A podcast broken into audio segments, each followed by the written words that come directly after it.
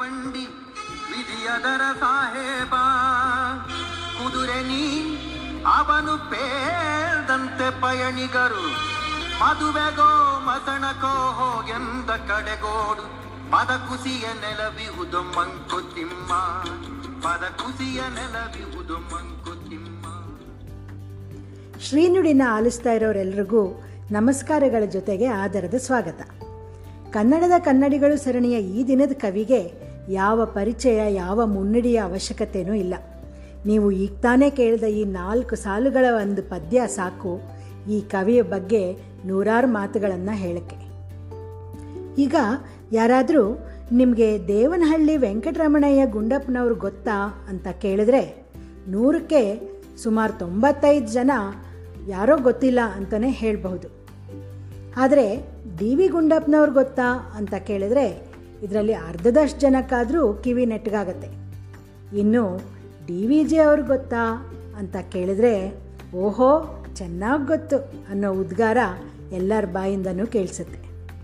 ಒಂಬೈನೂರ ನಲವತ್ತೈದು ಪದ್ಯಗಳಿರೋ ಮಂಕುತಿಮ್ಮನ ಕಗ್ಗದ ಮೂಲಕ ಕಗ್ಗದ ಕವಿ, ಆಧುನಿಕ ಸರ್ವಜ್ಞ ಅಂತಲೇ ಮನೆ ಮಾತಾಗಿರೋ ಡಿ ವಿ ಜಿ ಅವರು ಬರೀ ಕವಿ ಸಾಹಿತಿ ಮಾತ್ರ ಅಲ್ಲ, ಅವರು ಪತ್ರಿಕೋದ್ಯಮ, ರಾಜಕೀಯ, ಸಮಾಜ ಸೇವೆ, ಆಧ್ಯಾತ್ಮ ಹೀಗೆ ಹತ್ತು ಹಲವಾರು ಕ್ಷೇತ್ರಗಳಲ್ಲಿ ತಮ್ಮನ್ನು ತಾವು ಬಹಳ ಯಶಸ್ವಿಯಾಗಿ ತೊಡಗಿಸ್ಕೊಂಡಿದ್ರು. ಇವರು ಕೋಲಾರ ಜಿಲ್ಲೆಯ ಮುಳುಬಾಗಿಲು ಕಡೆಯವರು.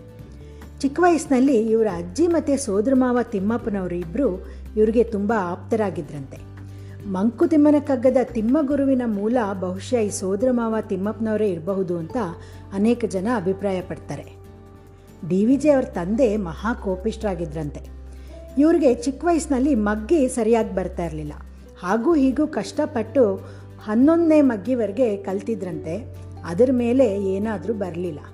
ತಂದೆ ಅವ್ರಿಗೆ ಕೋಪ, ಇವರು ಸರಿಯಾಗಿ ಕಲಿತಾ ಇಲ್ಲ ಅಂತ. ತಂದೆ ಕೋಪದಿಂದ ಇವರನ್ನು ಕಾಪಾಡೋಕ್ಕೆ ಸೋದರ ಮಾವ ಒಂದು ಉಪಾಯ ಹುಡುಕಿದ್ರು. ಮನೇಲಿ ಕತ್ತಲಾಗಿರೋ ಒಂದು ಮೂಲೆಯಲ್ಲಿ ಗುಂಡಪ್ಪನವ್ರನ್ನ ಹತ್ರ ಕೂರಿಸ್ಕೊಂಡು ಅವ್ರ ತಂದೆಗೆ ಕೇಳಿಸೋ ಹಾಗೆ ಗಟ್ಟಿಯಾಗಿ, ಗುಂಡಪ್ಪ, ಹದಿನಾರೆಂಟ್ಲಿ ಎಷ್ಟೋ? ಅಂತ ಕೇಳಿಬಿಟ್ಟು, ಮರುಕ್ಷಣನೇ ಅವ್ರ ಕಿವಿನಲ್ಲಿ ಮೆಲ್ಲಿಗೆ, ನೂರಿಪ್ಪತ್ತೆಂಟು ಅಂತ ಹೇಳ್ಕೊಡ್ತಿದ್ರಂತೆ. ಅದನ್ನೇ ಗಟ್ಟಿಯಾಗಿ ಗುಂಡಪ್ಪನವರು, ನೂರಿಪ್ಪತ್ತೆಂಟು ಅಂತ ಹೇಳ್ತಿದ್ರು. ಹೀಗೆ ಸ್ವಲ್ಪ ದಿನ ಇವರ ಅಭ್ಯಾಸ ನಡೀತು. ಆದರೆ ಕಳ್ಳಾಟಗಳು ಜಾಸ್ತಿ ದಿನ ನಡೆಯೋದಿಲ್ಲ ಅಲ್ವೇ?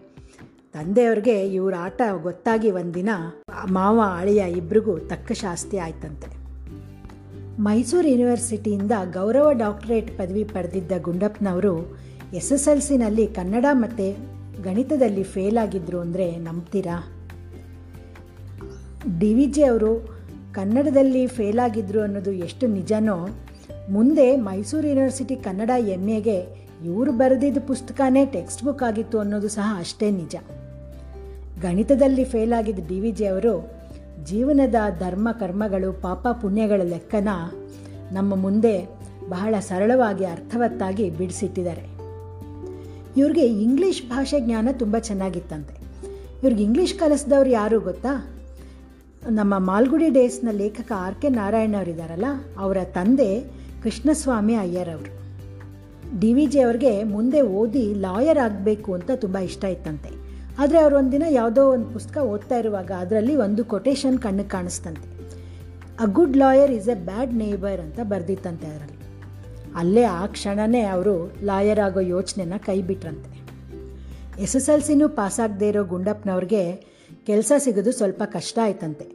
ಮೊದಮೊದಲು ಕೋಲಾರದ ಚಿನ್ನದ ಗಣಿಗಳಲ್ಲಿ, ಸೋಡಾ ಫ್ಯಾಕ್ಟ್ರಿನಲ್ಲಿ ಚಿಕ್ಕ ಪುಟ್ಟ ಕೆಲಸಗಳು ಮಾಡಿದ್ರಂತೆ. ತಿಂಗಳಿಗೆ ಹತ್ತು ರೂಪಾಯಿ ಸಂಬಳಕ್ಕೆ ಕುದುರೆ ಗಾಡಿಗೆ ಬಣ್ಣ ಹಚ್ಚೋ ಕೆಲಸ ಕೂಡ ಮಾಡಿದ್ರಂತೆ. ಆಮೇಲಿಂದ ಇವರು ಕೆಲಸ ಹುಡುಕೊಂಡು ಬೆಂಗಳೂರಿಗೆ ಬಂದು ಕೆಲಸಕ್ಕೋಸ್ಕರ ಅಲ್ದಾಡ್ತಾ ಇರುವಾಗ ಇವ್ರಿಗೆ ತಮ್ಮ ಶಾಲಾ ದಿನಗಳ ಒಂದು ಇನ್ಸಿಡೆಂಟ್ ನೆನಪಿಗೆ ಬಂತಂತೆ. ಇವರು ಓದ್ತಾ ಇರುವಾಗ ಒಂದಿನ ಒಬ್ಬ ಪಾದ್ರಿ ಅವರು, ಚರ್ಚಿನ ಪಾದ್ರಿ ಒಬ್ಬರು ಬಂದು ಒಂದು ಇಂಗ್ಲೀಷ್ ಲೇಖನನ ಇವ್ರಿಗೆ ಕೊಟ್ಟು ಇದನ್ನು ಕನ್ನಡಕ್ಕೆ ಭಾಷಾಂತರ ಮಾಡಿಕೊಡ್ತೀಯಾ ಅಂತ ಕೇಳಿದ್ರಂತೆ. ಇವರು ಮಾಡಿಕೊಟ್ಟಿದ್ರು, ಅದಕ್ಕೆ ಅವರು ಐದು ರೂಪಾಯಿ ಕೊಟ್ಟಿದ್ರಂತೆ. ಅದನ್ನು ನೆನಪಿಸ್ಕೊಂಡು ಇವರು, ಓಹೋ, ಈ ಬರವಣಿಗೆಯಲ್ಲೂ ಏನೋ ಇದೆ, ಇದನ್ನು ನನ್ನ ವೃತ್ತಿಯಾಗಿ ಮಾಡಿಕೊಳ್ಬಹುದು ಅಂತ ಅಂದ್ಕೊಂಡು ಪತ್ರಿಕೋದ್ಯಮಕ್ಕೆ ಕಾಲಿಟ್ಟರು ಹಾಗೆ ಪತ್ರಿಕೋದ್ಯಮ ಕೂಡ ಇವ್ರ ಕೈನ ಗಟ್ಟಿಯಾಗಿ ಹಿಡ್ಕೊಳ್ತು sir M Visvesvaraya, Diwan Mirza Ismail, V Seetharamaiah Masti Rajaji ಹೀಗೆ ಅನೇಕ ಘಟಾನುಘಟಿಗಳ ಸಂಪರ್ಕ ಇವ್ರಿಗಿತ್ತು. ಇವರಲ್ಲಿ ಯಾರೊಬ್ಬರು ಪ್ರಭಾವ ಬಳಸ್ಕೊಂಡು ಬೇಕಾದರೂ ಒಂದು ಒಳ್ಳೆ ಸಂಬಳ ಸಿಗೋವಂಥ ಕೆಲಸನ ಸಂಪಾದಿಸ್ಕೊಳ್ಳೋದು ಡಿ ವಿ ಜಿ ಅವ್ರಿಗೆ ಕಷ್ಟದ ಕೆಲಸ ಏನೂ ಆಗಿರಲಿಲ್ಲ. ಆದರೆ ಅವರು ಯಾವತ್ತೂ ಇವ್ರುಗಳ ಸ್ನೇಹ ಗೆಳೆತನನ ತಮ್ಮ ಸ್ವಾರ್ಥಕ್ಕೆ ಬಳಸ್ಕೊಳ್ಳಿಲ್ಲ. ಡಿ ವಿ ಜಿ ಅವ್ರಿಗೆ ತಕ್ಕ ಹೆಂಡತಿಯಾಗಿದ್ದರು ಭಾಗೀರ್ತಮ್ನವರು ಒಂದು ಸಲ ಅವ್ರ ಹತ್ತಿರದ ಸಂಬಂಧಿಯೊಬ್ಬರು ಮನೆಯಲ್ಲಿ ಏನೋ ಒಂದು ಸಮಾರಂಭ ಇತ್ತಂತೆ. ಡಿ ವಿ ಜಿ ಅವ್ರಿಗೆ ಬೇರೆ ಕೆಲಸ ಇದ್ದಿದ್ದರಿಂದ ಅದಕ್ಕೆ ಹೋಗೋಕ್ಕಾಗ್ತಾ ಇರಲಿಲ್ಲ. ಅವರು ತಮ್ಮ ಹೆಂಡತಿಗೆ, ನನ್ನ ಪರವಾಗಿ ನೀನು ಹೋಗಿದ್ದು ಬಾ ಅವ್ರ ಮನೆಗೆ ಅಂತ ಹೇಳಿದರು. ಆದರೆ ಆಮೇಲಿಂದ ಗೊತ್ತಾಯ್ತು ಅವ್ರಿಗೆ ತಮ್ಮ ಹೆಂಡತಿ ಆ ಸಮಾರಂಭಕ್ಕೆ ಹೋಗಲಿಲ್ಲ ಅಂತ. ಕೋಪದಿಂದ ಹೆಂಡ್ತಿನ ಕೇಳಿದ್ರಂತೆ. ನಾನು ಹೇಳಿದ್ನಲ್ಲ, ಆದರೂ ಯಾಕೆ ಹೋಗಲಿಲ್ಲ ನೀನು? ಅಂತ. ಆಗ ಆ ಸಾಧ್ವಿಮಣಿ ಭಾಗೀರ್ತಮ್ನವರು ತಣ್ಣಗಿನ ಧ್ವನಿನಲ್ಲಿ ಉತ್ತರ ಕೊಟ್ರಂತೆ. ದಯವಿಟ್ಟು ಕ್ಷಮಿಸಿ, ನಾನು ಆ ಸಮಾರಂಭಕ್ಕೆ ಹೋಗದೇ ಇರೋದಕ್ಕೆ ಕಾರಣ ಇದೆ. ನನ್ನ ಹತ್ರ ಇರೋದು ಎರಡೇ ಸೀರೆ. ಒಂದು ನಾನು ಉಟ್ಕೊಂಡಿದ್ದೀನಿ, ಇನ್ನೊಂದನ್ನು ಅಲ್ಲಿ ಒಗೆದು ಒಣಗಾಕಿದ್ದೀನಿ. ಈಗ ನಾನು ಉಟ್ಕೊಂಡಿರೋ ಸೀರೆ ಸ್ವಲ್ಪ ಹರಿದೋಗಿದೆ. ಈ ಥರದ ಸೀರೆ ಉಟ್ಕೊಂಡು ಅವ್ರ ಸಮಾರಂಭಕ್ಕೆ ಹೋದರೆ ಅದರಿಂದ ನಿಮ್ಮ ಗೌರವಕ್ಕೆ ಕುಂದು ಬರಬಹುದು ಅಂತ ನನಗೆ ಅನ್ನಿಸ್ತು. ನಿಮ್ಮ ಗೌರವಕ್ಕೆ ಧಕ್ಕೆ ಬರೋವಂಥ ಕಡೆ ನಾನು ಹೋಗಿ ಏನೂ ಪ್ರಯೋಜನ ಇಲ್ಲ. ಅದಕ್ಕೆ ಹೋಗೋದು ಬೇಡ ಅಂತ ತೀರ್ಮಾನ ಮಾಡಿ ಹೋಗಲಿಲ್ಲ. ನನ್ನ ಹತ್ರ ಸೀರೆ ಇಲ್ಲ ಅಂತ ನನಗೆ ಖಂಡಿತ ಬೇಜಾರಿಲ್ಲ. ನಿಮ್ಮನ್ನು ಒಂದು ಹೊಸ ಸೀರೆ ಕೊಡಿಸಿ ಅಂತಲೂ ನಾನು ಕೇಳ್ತಾ ಇಲ್ಲ. ನಾನು ನಿಮ್ಮಷ್ಟೇ ಸ್ವಾಭಿಮಾನಿ. ಆದರೆ ಅಲ್ಲಿಗೆ ಹೋಗದೇ ಇರೋದಕ್ಕೆ ಕಾರಣನ ನೀವು ಕೇಳಿದ್ರಲ್ಲ ಅಂತ ಹೇಳಿದೆ ಅಷ್ಟೇ ಅಂತ ಹೇಳಿದ್ರಂತೆ. ಇದನ್ನು ಕೇಳಿ ಡಿ ವಿ ಜಿ ಅವ್ರ ಕಣ್ಣಲ್ಲಿ ನೀರು ಬಂತಂತೆ. ಬಹುಶಃ ಬಡತನದ ನಿಜವಾದ ಅರ್ಥ ತಿಳಿಸೋ ಈ ನಾಲ್ಕು ಸಾಲುಗಳನ್ನು ಬರೆಯೋಕ್ಕೆ ಪ್ರೇರಣೆ ಅವ್ರಿಗೆ ಆವಾಗಲೇ ಸಿಕ್ತೋ ಏನು. ಬಡವನಾರ್ ಮಡದಿಯೊಲವಿನ ಸವಿಯನರಿಯದನು, ಹುಡುಗರಾಟದೆ ಬೆರೆತು ನಗಲರಿಯದನು ಉಡುರಾಜನೋಲಗದಿ ಕುಳಿತು ಮೈಮರೆಯದನು ಬಡಮನಸೆ ಬಡತನವೋ ಮರುಳಮುನಿಯ. ಕನ್ನಡ ಸಾಹಿತ್ಯ ಕ್ಷೇತ್ರದಲ್ಲಿ ತಂದೆ ಮಗ ಇಬ್ಬರೂ ಕೇಂದ್ರ ಸಾಹಿತ್ಯ ಅಕಾಡೆಮಿ ಪ್ರಶಸ್ತಿ ತಗೊಂಡಿರುವಂಥ ಎರಡು ಜೋಡಿಗಳಿದೆ. ಒಂದು ಕುವೆಂಪು ಹಾಗೂ ಅವರ ಮಗ ಪೂರ್ಣಚಂದ್ರ ತೇಜಸ್ವಿಯವರು ಇನ್ನೊಂದು ಡಿ ವಿ ಜಿ ಮತ್ತು ಅವ್ರ ಮಗ ಡಾಕ್ಟರ್ ಬಿ ಜಿ ಎಲ್ ಸ್ವಾಮಿಯವರು ಬಿ ಜಿ ಎಲ್ ಸ್ವಾಮಿ ಒಂದು ದೊಡ್ಡ ಬಾಟನಿ ಪ್ರೊಫೆಸರ್. ಅವರು ಎಂ ಎಸ್ ಸಿ ಮುಗಿಸಿದಾಗ ಡಿ ವಿ ಜಿ ಅವರು ಮಗನ್ನ ಕೇಳಿದಂತೆ, ಮುಂದೇನು ಮಾಡಬೇಕು ಅಂತಿದೆಯಾ? ಸ್ವಾಮಿಯವರು ಹೇಳಿದಂತೆ, ಯಾವುದಾದ್ರೂ ಕಾಲೇಜ್ಗೆ ಸೇರಿ ಮಕ್ಕಳಿಗೆ ಪಾಠ ಹೇಳಬೇಕು ಅಂತಿದ್ದೀನಿ ಅಂತ. ಓಹೋ, ಒಂದೆರಡು ಡಿಗ್ರಿ ತೊಗೊಂಡು ಮಾತ್ರಕ್ಕೆ ಮಕ್ಕಳಿಗೆ ಪಾಠ ಹೇಳುವಷ್ಟು ದೊಡ್ಡವನಾಗೋದ್ಯಾ? ಮೊದಲು ಪಾಠ ಹೇಳೋದು ಹೇಗೆ ಅನ್ನೋದನ್ನು ಕಲಿ, ಅಂದ್ರಂತೆ ಡಿ ವಿ ಜಿ ಅವರು. ಆಗ ಸ್ವಾಮಿಯವರು ಅಲ್ಲ, ಹಾಗಲ್ಲ, ಅದು ಕಾಲೇಜಲ್ಲಿ ಅಧ್ಯಾಪಕನಾಗಿ ಸೇರಿದ್ರೆ ಪಾಠ ಹೇಳೋದ್ರ ಜೊತೆಗೆ ಕಾಲೇಜಿನ ಪ್ರಯೋಗಾಲಯದಲ್ಲಿ ನನ್ನ ಸಂಶೋಧನೆಯನ್ನು ಕೂಡ ನಾನು ಮುಂದುವರಿಸ್ಬೋದು ಅದಕ್ಕೂ ಸಹಾಯ ಆಗತ್ತೆ, ಅಂದರು. ಆಗ ಡಿ ವಿ ಜಿ ಅವರು, ನಿನ್ನ ಸ್ವಾರ್ಥಕ್ಕೋಸ್ಕರ ಮಕ್ಕಳ ಭವಿಷ್ಯನ ಬಲಿ ಕೊಡ್ತೀಯಾ? ಅದೆಲ್ಲ ಏನು ಬೇಕಾಗಿಲ್ಲ. ನಿನಗೆ ಏನೇನು ಸಾಮಾನು ಬೇಕು, ಒಂದು ಪಟ್ಟಿ ಮಾಡಿ ನನಗೆ ಕೊಡು. ನಾನು ತಂದ್ಕೊಡ್ತೀನಿ ನಿನಗೆ ನಿನ್ನ ಸಂಶೋಧನೆಯನ್ನು ಮಾಡು, ಅಂದ್ರಂತೆ. ಅಯ್ಯೋ, ಅದಕ್ಕೆಲ್ಲ ತುಂಬ ದುಡ್ಡಾಗತ್ತೆ, ಅಂದರೆ ನಿನಗೆ ಯಾಕೆ ಅದೆಲ್ಲ? ನಾನು ಹೇಗಾದರೂ ಸಂಪಾದನೆ ಮಾಡಿ ತಂದ್ಕೊಡ್ತೀನಿ. ನಿನಗೆ ಏನೇನು ಬೇಕೋ ಅದ್ರ ಪಟ್ಟಿ ಕೊಡು, ಸಾಕು. ಅಂದ್ಬಿಟ್ಟು ಮಗ ಕೊಟ್ಟ ಪಟ್ಟಿ ತಗೊಂಡು ಬೆಂಗಳೂರೆಲ್ಲ ಅಲ್ದು ಎಲ್ಲೆಲ್ಲಿಂದನೋ ಸೆಕೆಂಡ್ ಹ್ಯಾಂಡ್ ಉಪಕರಣಗಳನ್ನೆಲ್ಲ ಸಂಗ್ರಹಿಸಿ ತಂದು ಮಗನಿಗೆ ಕೊಟ್ರಂತೆ. ಸ್ವಾಮಿ ಅವರು ಎರಡು ಮೂರು ವರ್ಷಗಳ ಕಾಲ ಸಂಶೋಧನೆ ಮಾಡಿದ್ರು. ಮು, ಆಮೇಲಿಂದ ಹಾರ್ವರ್ಡ್ ಯೂನಿವರ್ಸಿಟಿನವರು ಇವ್ರನ್ನ ಅಲ್ಲಿಗೆ ಕರೆಸ್ಕೊಂಡ್ರು. ಅಲ್ಲಿ ತಮ್ಮ ಪಿ ಎಚ್ ಡಿ ಪದವಿ ಮುಗಿಸಿ doctor B G L Swamy ಆಗಿ ಭಾರತಕ್ಕೆ ಬಂದ ಮಗನ್ನ ಡಿ ವಿ ಜಿ ಅವರು ಮತ್ತೆ ಅದೇ ಪ್ರಶ್ನೆ ಕೇಳಿದ್ರಂತೆ. ಮುಂದೇನು ಮಾಡಬೇಕು ಅಂತಿದೆಯಾ? ಮಗ ಅದೇ ಉತ್ತರ ಕೊಟ್ರಂತೆ. ಮಕ್ಕಳಿಗೆ ಪಾಠ ಹೇಳಬೇಕು ಅಂತಿದ್ದೀನಿ ಸರಿ, ಹಾಗಾದರೆ ಯಾವುದಾದ್ರೂ ಕಾಲೇಜ್ ಹುಡುಕೋ ಅಂತ ಒಪ್ಪಿಗೆ ಕೊಟ್ರಂತೆ. ಬಹುಶಃ ಈಗಿನ ಕಾಲದಲ್ಲಿ ಇಂಥ ತಂದೆನೂ ಇರೋದಿಲ್ಲ, ಇಂಥ ಮಗನೂ ಸಿಗೋದಿಲ್ಲ. ಡಿ ವಿ ಜಿ ಅವರು ಭೋಜನ ಪ್ರಿಯರು ಅಂತ ಅವ್ರ ಸ್ನೇಹಿತರಿಗೆಲ್ಲ ಚೆನ್ನಾಗಿ ಗೊತ್ತಿತ್ತು. ಒಂದು ಸಲ ತಮ್ಮ ಸ್ನೇಹಿತರ ಜೊತೆ ಕಾರಲ್ಲಿ ಹೋಗ್ತಾ ಇದ್ರು. ತುಮಕೂರು ಹತ್ತಿರ ಕಾರು ಕೆಟ್ಟು ಹೋಗಿ ನಿಂತ್ಕೊಂತು ಕಾರ್ ರಿಪೇರಿ ಆಗುವವರೆಗೆ ಅಲ್ಲೇ ಹತ್ತಿರದಲ್ಲಿದ್ದ ತಮ್ಮ ಪರಿಚಯದವ್ರ ಮನೆಗೆ ಆ ಸ್ನೇಹಿತರು ಡಿ ವಿ ಜಿ ಅವ್ರನ್ನ ಕರ್ಕೊಂಡು ಹೋದರು.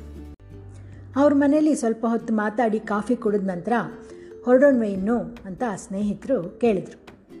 ಆಗ ಡಿ ವಿ ಜಿ ಅವರು ತಾಳಿ ತಾಳಿ ನಾವು ಬರುವಾಗ ಅವ್ರು ಅಲ್ಲಿ ಕೂತ್ಕೊಂಡು ಅವರೆಕಾಯಿ ಬಿಡಿಸ್ತಾ ಇದ್ರು. ಇನ್ನು ಒಳಗಡೆ ಅವರೆಕಾಳು ಉಪ್ಪಿಟ್ಟೋ, ರೊಟ್ಟಿನೋ, ಏನೋ ಮಾಡೋ ತಯಾರಿನ ಮಾಡ್ಕೊಂಡಿದ್ರೆ ಅವರು, ನಾವು ಅದನ್ನು ತಿಂದೆ ಹೊರಟೋಗ್ಬಿಟ್ರೆ ಆ ಅವರೆಕಾಳಿಗೆ ಅನ್ಯಾಯ ಮಾಡ್ದಂಗಾಗಲ್ವೇ? ಅದಕ್ಕೆ ಸ್ವಲ್ಪ ಅವ್ರು ಅದೇನು ಏರ್ಪಾಡು ಮಾಡಿದಾರೋ ನೋಡಿಕೊಂಡೇ ಹೊರಡೋಣ ಅಂದ್ರಂತ. ಆ ಸ್ನೇಹಿತರು, ಅಯ್ಯೋ ನಿಮ್ಮದು ಮೊದಲೇ ವಾಯು ಪ್ರಕೃತಿ, ಅವರೆಕಾಳು ತಿಂದರೆ ನಿಮ್ಮ ದೇಹಕ್ಕೆ, ಆರೋಗ್ಯಕ್ಕೆ ಆಗತ್ತೆಯೇ ಅಂತ ಕೇಳಿದ್ರೆ ಇವರು, ಇಷ್ಟು ಬುದ್ಧಿ ಇಲ್ವೇನ್ರಿ ನಿಮಗೆ? ಅವರೇ ಕಾಳನ್ನ ಸೃಷ್ಟಿ ಮಾಡಿದ ದೇವರೇನೆ ಶುಂಠಿ, ಜೀರಿಗೆ, ತುಳಸಿ ಇವುಗಳನ್ನೂ ಸೃಷ್ಟಿ ಮಾಡಿಲ್ವೇ? ಮೊದಲು ಅವರೆಕಾಳು ತಿಂದು, ಆಮೇಲೆ ಬೇಕಾದರೆ ಅವುಗಳನ್ನೂ ಬಾಯಿಗೆ ಹಾಕೊಂಡ್ರೆ ಆಯಿತು ಅಂದ್ರಂತೆ. ಜಪಾನಿನೊಬ್ಬ ಹುಡುಗ ಒಂದ್ಸಲ ಇವ್ರನ್ನ ಹುಡುಕೊಂಡು ಬಂದಂತೆ ಮನೆಗೆ, ಮಾತಾಡಬೇಕು ಅಂತ. ಇವ್ರು ಕೊಟ್ಟು ಕಾಫಿ ಕುಡಿದು, ಕಾಫಿ ಈಸ್ ವೆರಿ ಗುಡ್ ಅಂತ ಹೇಳಿದ್ನಂತೆ. ನಂತರ ಅವನು ಹೊರಟು ನಿಂತಾಗ ಇವರು ಹೋಗ್ಬಿಟ್ಟು ಬಪ್ಪ, ಗಾಡ್ ಬ್ಲೆಸ್ ಯು. ಅಂದರು. ತಕ್ಷಣವೇ ಅವನು, ನಿಮಗೆ ದೇವರಲ್ಲಿ ನಂಬಿಕೆ ಇದೆಯಾ? ಎಲ್ಲಿದ್ದಾನೆ ದೇವರು? ಅಂತ ಕೇಳಿದ್ನಂತೆ. ಇವ್ರು ಹೇಳಿದ್ರಂತೆ, ನೋಡು, ನೀನು ಕಾಫಿ ಈಸ್ ವೆರಿ ಗುಡ್ ಅಂದೆ ಅಲ್ವಾ? ಆ ಕಾಫಿನಲ್ಲಿರೋ ಗುಡ್ನೆಸ್.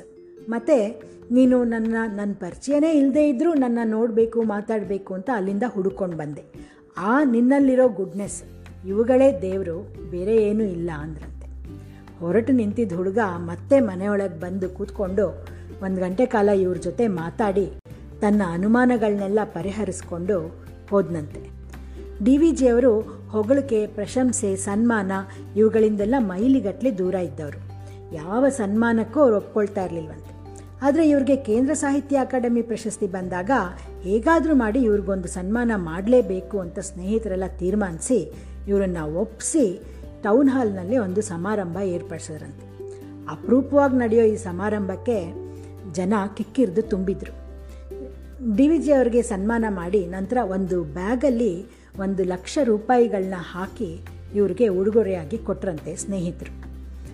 ಇವರು ಅದನ್ನು ಹಿಡ್ಕೊಂಡಷ್ಟು ಹೊತ್ತು ಏನೋ ಬೆಂಕಿನ ಕೈಯಲ್ಲಿ ಹಿಡ್ಕೊಂಡಿದ್ದೀನೇನೋ ಅನ್ನೋ ಹಾಗೆ ಒದ್ದಾಡಿ ಹೋದ್ರಂತೆ. ಆ ಕಡೆ ಈ ಕಡೆ ನೋಡಿ ತಕ್ಷಣವೇ ಆ ನಿಟ್ಟೂರು ಶ್ರೀನಿವಾಸರಾಯರವ್ರನ್ನ ಕರೆದು, ನಿಟ್ಟೂರು ನಿಟ್ಟೂರು, ತಗೊಳ್ಳಿ ಇಲ್ಲಿ ಹಣನ. ಇದನ್ನು ಗೋಖಲೆ ಸಂಸ್ಥೆ ಅಭಿವೃದ್ಧಿಗೆ ಬಳಸ್ಕೊಳ್ಳಿ ಅಂತ ಹೇಳಿ ತಾವೇ ಸ್ಥಾಪಿಸಿದ ಗೋಖಲೆ ಸಾರ್ವಜನಿಕ ವಿಚಾರ ಸಂಸ್ಥೆಗೆ ಅಷ್ಟೂ ಹಣವನ್ನು ಕೊಟ್ಟುಬಿಟ್ಟು ನಂತರ ನಿರಾಳರಾದ್ರಂತೆ. ಇದನ್ನು ನೋಡಿದ ಜನ, ಹೀಗೂ ಉಂಟೆ ಅಂತ ಹುಬ್ಬೇರಿಸಿದ್ರಂತೆ. ಆದರೆ ಅದರ ಮಾರನೇ ದಿನ ನಡೆದಿದ್ದು ಯಾರ ಊಹೆಗೂ ನಿಲುಕದೇ ಇರೋವಂಥದ್ದು ಮಾರನೇ ದಿನ ಬೆಳಗ್ಗೆ ಒಬ್ಬ ಪತ್ರಕರ್ತ ಡಿ ವಿ ಜಿ ಅವ್ರ ಮನೆ ಹತ್ತಿರ ಇರೋ ಕಿರಾಣಿ ಅಂಗಡಿನಲ್ಲಿ ಸಿಗರೇಟ್ ಕೊಂಡ್ಕೊಳ್ಳೋಕ್ಕೆ ಅಂತ ಹೋಗಿದ್ನಂತೆ. ಅದೇ ಸಮಯಕ್ಕೆ ಇವ್ರ ಮನೆಯಿಂದ ಒಬ್ಬ ಚಿಕ್ಕ ಹುಡುಗ ಒಂದು ಚೀಟಿ ಹಿಡ್ಕೊಂಡು ಹೋಗಿ ಅಂಗಡಿಯವನಿಗೆ ಕೊಟ್ಟನಂತೆ ಅದನ್ನು ಓದ್ಬಿಟ್ಟು ಅಂಗಡಿಯವನು ಸರಿ ಇರು ತಂದು ಕೊಡ್ತೀನಿ, ಅಂದ್ಬಿಟ್ಟು ಒಳಗಡೆ ಹೋದನಂತೆ. ಪತ್ರಕರ್ತನಿಗೆ ಕುತೂಹಲ ತಡೆಯೋಕ್ಕಾಗಲಿಲ್ಲ. ಆ ಚೀಟಿನಲ್ಲಿ ಏನು ಬರೆದಿದೆ ಅಂತ ಇಣುಕಿ ನೋಡಿದೆ. ಅಲ್ಲಿ ಬರೆದಿತ್ತಂತೆ ಮನೆಯಲ್ಲಿ ಕಾಫಿ ಪುಡಿ ಸಕ್ಕರೆ ಮುಗ್ದೋಗಿದೆ, ಮನೆಗೆ ಅತಿಥಿಗಳು ಬಂದಿದ್ದಾರೆ ನನಗೆ ಸ್ವಲ್ಪ ಹಣದ ತೊಂದರೆ ಇದೆ ಈಗ ನೀವು ಕಾಫಿ ಪುಡಿ ಸಕ್ಕರೆ ಕಳಿಸ್ಕೊಟ್ರೆ, ನಾನು ಹಣನ ಆಮೇಲೆ ಕೊಟ್ಟರೆ ಆಗತ್ತೆ ಅಂತ ಬರೆದಿತ್ತಂತೆ.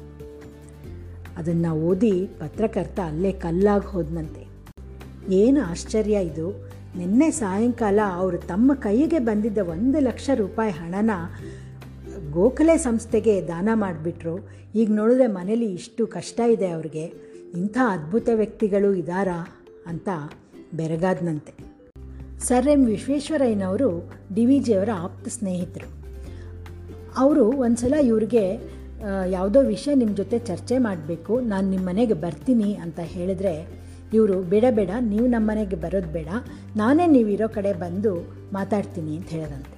ಯಾಕೆ ಥರ ಹೇಳ್ತಿದ್ದೀರಾ ಅಂತ ಕೇಳಿದ್ರೆ, ನೀವು ದೊಡ್ಡವರು, ನೀವು ನಮ್ಮ ಮನೆಗೆ ಬಂದರೆ ನಿಮ್ಮ ಘನತೆಗೆ ತಕ್ಕ ಹಾಗೆ ಸತ್ಕಾರ ಮಾಡೋ ಸ್ಥಿತಿನಲ್ಲಿ ನಾನಿಲ್ಲ. ಮನೆಯಲ್ಲಿ ಸ್ವಲ್ಪ ದಾರಿದ್ರ್ಯ ಇದೆ. ನೀವು ಇಲ್ಲಿಗೆ ಬಂದರೆ ನಿಮಗೆ ಎರಡು ತರಹ ತೊಂದರೆ ಆಗುತ್ತೆ. ಒಂದು, ನನ್ನ ಸ್ಥಿತಿ ನೋಡಿ ನಿಮಗೆ ಬೇಜಾರಾಗತ್ತೆ. ಇನ್ನೊಂದು, ಇವನು ಈ ಥರ ಇದ್ರೂ ನಾನು ಕೊಡೋ ಹಣದ ಸಹಾಯನ ಇವನು ತಗೊಳ್ಳಲ್ವಲ್ಲ ಅಂತ ನನ್ನ ಮೇಲೆ ಕೋಪ ಬರುತ್ತೆ. ನಿಮಗೆ ಬೇಜಾರಾಗೋದು, ಕೋಪ ಬರೋದು ಎರಡೂ ಬೇಡ.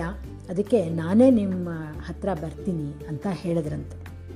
ಮುಂದೆ ವಿಶ್ವೇಶ್ವರಯ್ಯನವರು ರಾಜಕೀಯದ ವಿಷಯದಲ್ಲಿ ಅಥವಾ ಆಡಳಿತದ ವಿಷಯದಲ್ಲಿ ಡಿ ವಿ ಜಿ ಅವರ ಸಲಹೆನ ತಗೊಂಡಾಗಲೆಲ್ಲ ಇದಕ್ಕೆ ಪ್ರತಿಯಾಗಿ ಸಂಭಾವನೆ ತಗೊಳ್ಬೇಕು ಅಂತ ಹೇಳ್ತಾ ಇದ್ರಂತೆ. ಡಿ ವಿ ಜಿ ಅವರು ಏನಾದರೂ ಒಪ್ತಿರಲಿಲ್ಲ. ಆದರೆ ಅವರು ಬಲವಂತ ಮಾಡಿ, ಇಲ್ಲ, ಇದು ನಾನು ನನ್ನ ಕೈಯಿಂದ ಕೊಡ್ತಾ ಇಲ್ಲ, ಸರ್ಕಾರದಿಂದ ಬರ್ತಾ ಇದೆ ನಿಮಗೆ, ಸರ್ಕಾರದ ಬಜೆಟಲ್ಲೇ ಇದೆಲ್ಲ ಬಂದ್ಬಿಟ್ಟಿರುತ್ತೆ. ನಮ್ಮಿಬ್ಬರ ಸ್ನೇಹಕ್ಕೆ ಬೆಲೆ ಕೊಟ್ಟಾದರೂ ನೀವು ಈ ಹಣನ ತಗೊಳ್ಳೇಬೇಕು ಅಂತ ತುಂಬ ಒತ್ತಾಯ ಪಡಿಸಿದಾಗ ಡಿ ವಿ ಜಿಯವರು ಆಯಿತು, ಆದರೆ ಅದನ್ನು ಚೆಕ್ ರೂಪದಲ್ಲಿ ಕೊಡಿ, ತಗೊಳ್ತೀನಿ ಅಂತ ಹೇಳಿದ್ರಂತೆ. ಹೀಗೆ ಎಷ್ಟೊಂದು ಸಲ ಚೆಕ್ ರೂಪದಲ್ಲಿ ತಗೊಳ್ತಾ ಇದ್ರು. ಡಿ ವಿ ಜಿ ಅವರ ಮರಣದ ನಂತರ ಅವರ ಸಾಮಾನುಗಳನ್ನೆಲ್ಲ ಸರಿ ಮಾಡೋಕ್ಕೆ ಹೋದಾಗ ಒಂದು ದೊಡ್ಡ ದೊಡ್ಡ ಟ್ರಂಕ್ ಇತ್ತಂತೆ, ಕಬ್ಬಿಣದ ಟ್ರಂಕ್. ಅದರ ಒಳಗೆ ಎಷ್ಟೊಂದು ಕಾಗದ ಪತ್ರಗಳು. ಅದರ ಜೊತೆಗೆ ಸುಮಾರು ಎರಡು, ಇಪ್ಪತ್ತೆಂಟು ಸಾವಿರದ ಐನೂರು ರೂಪಾಯಿ ಮೌಲ್ಯದ ಚೆಕ್ಗಳಿತ್ತಂತೆ. ಡಿ ವಿ ಜಿ ಅವರು ಅದು ಯಾವುದನ್ನು ಬ್ಯಾಂಕ್ಗೆ ಕಳಿಸಿ ದುಡ್ಡನ್ನು ತಗೊಂಡಿರಲಿಲ್ಲ. ತಮ್ಮ ಗೆಳೆಯರ ಸಮಾಧಾನಕ್ಕೋಸ್ಕರ ಆ ಚೆಕ್ಗಳನ್ನ ತಗೊಳ್ತಿದ್ರೆ ಹೊರತು ಎಷ್ಟೇ ಕಷ್ಟ ಇದ್ದರೂ ತಮ್ಮ ಉಪಯೋಗಕ್ಕೆ ಅದನ್ನು ಬಳಸ್ಕೊಳ್ಳಿಲ್ಲ. ತಮ್ಮದಲ್ಲದೆ ಇರೋ ಹಣನೂ ಬಾಚಿ ತಗೊಂಡು ತಮ್ಮ ಸ್ವಾರ್ಥಕ್ಕೆ ಬಳಸ್ಕೊಳ್ಳುವಂಥ ಜನರೇ ಹೆಚ್ಚಾಗಿರೋ ಈ ಕಾಲದಲ್ಲಿ ಇಂಥ ವಿಷಯಗಳನ್ನೆಲ್ಲ ಕೇಳಿದ್ರೆ ಇದೇನಿದು ಈ ಹುಚ್ಚುತನ ಅಂತ ಕೆಲವ್ರಿಗೆ ಅನ್ನಿಸ್ಬಹುದು. ಆದರೆ ತಮ್ಮ ಆದರ್ಶಗಳಿಗೆ, ಮೌಲ್ಯಗಳಿಗೆ ಬದ್ಧರಾಗಿ ತಮ್ಮ ಆತ್ಮಸಾಕ್ಷಿ ಹೇಳದಂತೆ ಬದುಕದವರು ಡಿ ವಿ ಜಿ ಅವರು. ಟಿ ಪಿ ಕೈಲಾಸಂ ಅವರು ಇವ್ರನ್ನ ಗಾಡ್ ವಿಲ್ಲಿಂಗ್ ಗುಂಡಪ್ಪ ಅಂತ ಕರಿತಾ ಇದ್ರಂತೆ. ಯಾಕೆ ಈ ಥರ ಕರಿತೀರಾ ಅಂತ ಕೇಳಿದ್ರೆ, ಇವರು ಡಿ ವಿ ಗುಂಡಪ್ಪನವರಲ್ವೇ ನನ್ನ ಪ್ರಕಾರ ಡಿ ವಿ ಅಂದರೆ ಡಿಯೋ ವ್ಯಾಲೆಂಟಿನ್. ಲ್ಯಾಟಿನ್ ಭಾಷೆನಲ್ಲಿ ಡಿಯೋ ವ್ಯಾಲೆಂಟಿನ್ ಅಂದರೆ ಗಾಡ್ ವಿಲ್ಲಿಂಗ್ ಅಂತ ಅರ್ಥ. ಅದಕ್ಕೆ ಇವ್ರನ್ನ D V Gundappa, God willing Gundappa ಅಂತ ಕರಿತೀನಿ ಅಂತಿದ್ರಂತೆ. ಅವ್ರು ಹೇಳ್ತಿದ್ರಂತೆ, ಇದರ ಅರ್ಥ ಏನು ಅಂದರೆ, ದೇವರು ಅಪೇಕ್ಷೆ ಪಟ್ಟಾಗ ಮಾತ್ರ ಇಂಥವರ ಸೃಷ್ಟಿ ಆಗುತ್ತೆ ಸುಮ್ಮ ಸುಮ್ಮನೆ ಎಲ್ಲ ಆಗೋದಿಲ್ಲ ಅಂತ ಹೇಳ್ತಿದ್ರಂತೆ. ಇಂಥ ಅದ್ವಿತೀಯವಾದ ಮಕ್ಕಳನ್ನು ಪಡೆದ ನಮ್ಮ ಕನ್ನಡ ತಾಯಿ ನಿಜಕ್ಕೂ ಧನ್ಯೆ. ಈ ಮಾಹಿತಿಗಳನ್ನೆಲ್ಲ ಸಂಗ್ರಹಿಸೋಕ್ಕೆ ನೆರವಾದಂಥ ಕಲಾ ಮಾಧ್ಯಮದ ವಿಡಿಯೋಗಳು ಡಾಕ್ಟರ್ ಕರ್ಜಗಿಯವರ ಭಾಷಣಗಳು ಹಾಗೂ ಬೇರೆ ಎಲ್ಲ ಮೂಲಗಳಿಗೂ ವಂದನೆಗಳನ್ನು ಅರ್ಪಿಸ್ತೀನಿ. ಕನ್ನಡದ ಕನ್ನಡಿಗಳು ಸರಣಿಯ ಮುಂದಿನ ಕವಿ ಬರೆದ ಕವಿತೆಗಳ ಪರಿಮಳ ಇವತ್ತಿಗೂ ಮೈಸೂರಲ್ಲಿ ಮಾತ್ರ ಅಲ್ಲ, ಇಡೀ ಕರ್ನಾಟಕದಲ್ಲೇ ಘಮಘಮಿಸ್ತಾ ಇದೆ. ನಿಮಗೂ ತಲುಪ್ತಾ ಈ ಪರಿಮಳ? ಇವರ ಬಗ್ಗೆ ಶ್ರೀನುಡಿಯ ಮುಂದಿನ ಸಂಚಿಕೆಯಲ್ಲಿ ಸ್ವಲ್ಪ ಮಾತಾಡೋಣ. ಎಲ್ಲರೂ ಚೆನ್ನಾಗಿರಿ, ನಗ್ನಗ್ತಾ ಇರಿ. ಮತ್ತೆ ಸಿಗೋಣ. ನಮಸ್ಕಾರ. ಸಹಜದ ಧರ್ಮ ನಗಿಸುವುದು ಪರಧರ್ಮ. ನಗುವ ಕೇಳುತ್ತ ನಗುವುದು ಅತಿಶಯದ ಧರ್ಮ. ನಗುವ, ನಗಿಸುವ, ನಗಿಸಿ ನಗುತ್ತ ಬಾಳುವ ವರವ ಬಿಗೆ ನೀ